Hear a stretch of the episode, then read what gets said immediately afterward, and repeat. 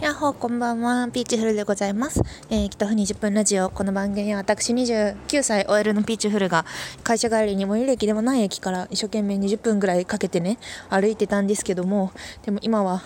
特別シフトとして、あの、あれなんですよ、自宅勤務中で、もろもろあって、もろもろあって、自宅、自宅勤務中で、いやなんか妊娠中でね、なんかいろんな伝染病を、風疹という伝染病を私は防ぐために自宅勤務してるんですが、なので、あの、駅から、歩くわけではないんですがもうねウイルスを避けてあの部屋の中にいてもすごく気がめいるので今ねあの住宅街を人があんまりいない住宅街をウイルスを避けながらあの住宅街歩きラジオに変わりつつあります。闇に隠れて生きてます。というわけでね今日もね喋っていこうかと思いますよ。あ今日ね質問箱がね来てて来てて来ててまずなんか短いやつから読みます。えーラジオ聞いてます。男性です。あ、妊娠お疲れ様です。男性が聞いてるイメージないとおっしゃったので視聴してみました。これから乾燥する季節がですが、ご自愛くださいませ。ありがとうございます。そう、なんか前回のラジオで私のラジオアラサー OL に聞かれがちなんですけどみたいな。男性と聞いてるイメージないですけどって言ったら聞いてたらしい。ありがとうよ。妊娠お疲れ様ですって。なんだよそれ。妊娠お疲れ様です。ウケるなそれ。なんかそう。マジでお疲れお疲れだからさ妊婦に優しくしてくださいね。というわけでなんかね質問じゃないや。あれが来たの。相談が来てて。で相談な結構下級の相談っぽいやつが来ちゃうのでそれを先にというか紹介しますね今日は、えー、長いですよ、えー、ピジュールさんはじめましていつもラジオを寝る前に聞いてます。早速恋愛相談ですが私は現在26歳で付き合って3ヶ月ぐらいになる一回り上の38歳の彼氏がいます。えっと26歳の相談者さん。で彼氏は38歳ですね。あかっこいました。お不穏な雰囲気。えーと、私は今大学院に通いながらお仕事を務めていて、えー、大学院卒業したら転職もしようと資格を取ったり修士論文書いたりしていろいろ忙しい日々を過ごしています、えー、彼氏さんは、えー、フリーランスのエンジニアで優しくてえとてもいい人なんですが付き合って間もないのに同棲したいなとか言われて大学院卒業したらいろいろ考えようねとお話ししています。だけど改めて考えたら私はこの人と結婚したくないし同棲もしたくないなと思ってしまい相手は年だし早く別れた方がお互いにとっていいと思って私から別れを告げました、えー、しかし別れてから思った以上に落ち込んだ自分を見て自分でもびっくりしてしまいました。彼氏さんは共通の友達の紹介で知り合って、えー、知り合ってから3回目に告白されたのでとりあえず付き合ってみるかという軽い気持ちで付き合ったのですが、えー、私から別れを私から別れを告げたのにずっと涙が出て 止まらない。すごいな。私から別れを告げたのにずっと涙が出て止まらない日々を過ごしていました。もしも、えー、話し合ったら別れなくてもよかったかなと思いつつもまた復縁しても結婚や同性の問題をつきまとうと思うし、えー、どうしようかなと思っています、えー、正直私前前付き合っていた彼氏と比べて今の彼氏さんのことはあまり私が好きではないなと思ってます。だけど一緒にいると、えー、可愛いなと思ったり癒されると思うことはあります。えだけど私と付き合ってたら相手も38歳なのに結婚とか同棲できなくなるんじゃないかと、えー、結婚も同棲もしないけど付き合いたいって思うのはわがままでしょうか。体の相性はいいですが今は楽しいけど将来のことを考えると別れな別れないといけないと思うと憂鬱です、えー、今度の11日の夜に会ってお話をしようということになり別れを告げた元彼さんと会うとです。会うのですが、えー、まだ未練があるので復縁すべきでしょうか。それとも同棲も結婚もしないから別れるべきでしょうかというところでありがとうございます。すごいね。働きながら大学院に通って論文も書いてっていうところでまずねあんたは偉いよ。えー、でもねこれね私ね個人的に恋愛とか別になんかめちゃめちゃ利己的でいいとは思ってるんですよ。え付き合いたいと思えば付き合えばいいし別れたいと思えば別れればいいし、まあ、相手の感情もある程度関係はするけどでも結局自分で決めていいとは思うんですよでもな今回の場合は別れた方がいいんじゃないかなと思いますなんか例えば今は結婚考えられないけどもうどうしても好きだから本当に申し訳ないけどやっぱり私大学卒大学に卒業して社会人としてももうちょっとキャリアを積んでっていうところを考えてるから結婚考えられないけどでも絶対別れたくないみたいな感じだったら全然いいじゃんみたいな。そのその利己的なやつ通しなよみたいな思うんですけどでもなんか彼氏のことあんま好きじゃないかもしれないみたいななんか涙は出るけど好きじゃないかもしれないみたいなそういうなんか中途半端なそんなになんだろう自分の顔通すにも熱量が必要じゃないですか。その熱量もない状態でなんかなんとなくの人寂しさみたいなところで泣いてるんだったら別に付き合わなくてもと思います。なんかだってさ時間は有限じゃないですか。時間 時間有限でだってさ相談師さんも今なんか26歳26歳とかでいい時期やで。いい時期っていうのはまあなんかいろいろ外でご飯食べたりとか外でお酒飲んだりとか、まあ、そういうこともいろいろできて今学生っていうところに時間を使ってるけど卒業したらそしたらまた仕事に邁進できたりより仕事に邁進できたりとか新しい人間関係が転職で開けたりとかっていうところでなんか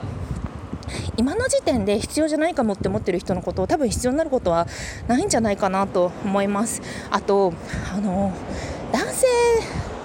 さあ男性29歳の女性と付き合いながら結婚を考えないみたいなそういう傾向ありますけどでも男性もねなんか5年 ,5 年から10年くらいちょっとあの感覚が違うかなと思うんですけど男性の38歳って女性の29歳と限りなく近いと思うんですよ。いや別に30までに結婚しろとかそういう話じゃないんですけどでもなんかそういう時期じゃないですか結婚のことばっかり考えてるわけじゃないですか彼氏は。っていう人のことをなんかそんなに好きでもないのにだまくらかしながらこう付き合うっていうのは良くないんじゃないかなと思います。あとあとね私すぐ精子と卵子の話するけどまずで38歳ってなると35歳ぐらいから男性の精子を作る能力も下がってくるのでなのでなんだろう子供が欲しいとか家庭を持ちたいとかそういう願望が強い人を束縛するのはあんまりね目覚めのいいもんじゃねえよなと思いますね。繊細です38歳男の。うん。だからお互いのためにもねしかもね相談者さんも多分なんか今で満足できてないんだったら38歳の人で満足できてないんだったら多分ねもう本当に他の人をねあの探した方がいいと思います。でなんとなく相手を手放せないのって分かるんですよ。分かる。だって肌寒いしさ。ある程度なんか馴染んだ人をこう手放したり環境を変えたりっていうのはでも大変大変だしあのあこれでいいのかなって思うこともあるかもしれないんですけどでも私はその自分が満足していない状態なのに交際をだらだら続けて彼氏の文句を言い続けるっていうのはなんか恋愛貧乏症だと思うんですよ。私この恋愛貧乏症のことをすごいなんかいつも怒ってるんですけどそう彼氏に満足できてないというのになんかぐじぐじ言いながらず付き合ってる人とかあとあの10代の時にモテてなかったからだからあの今後でやっと彼女ができたけどでもこいつよりいい女がいるかもしれない的な感じで彼女に対してあんまり誠意を尽くさずにすぐ浮気する男とかいやマジでダサいと思っていてそれってなんかあの次に踏み出す勇気とか自分がこの人以上の人を見つけられるなんか自信みたいなものがないからやると思うんですけどでもなんかそういうねあの耳ちいことをしてたらね良くないと思うんですよ。なのでねあれです。あの今ね泣いてると思うんですけどなんか曲をねテーマソングを決めるといいと思うんですよ。あのこの曲を聴いてどれくらい悲し心がしくしくするかっていうところで彼氏の吹っ切り度を定点的に観測するといいと思いますよ。私もねその学生時代からずっと付き合ってた 彼氏6年くらい付き合ってた人と別れて今の夫と第1次の交際をしたんですけどあのねあれ聞いてた宇多田ヒカルの「ステイゴールド」をねずっと聞いてた。あのあれはなんか若き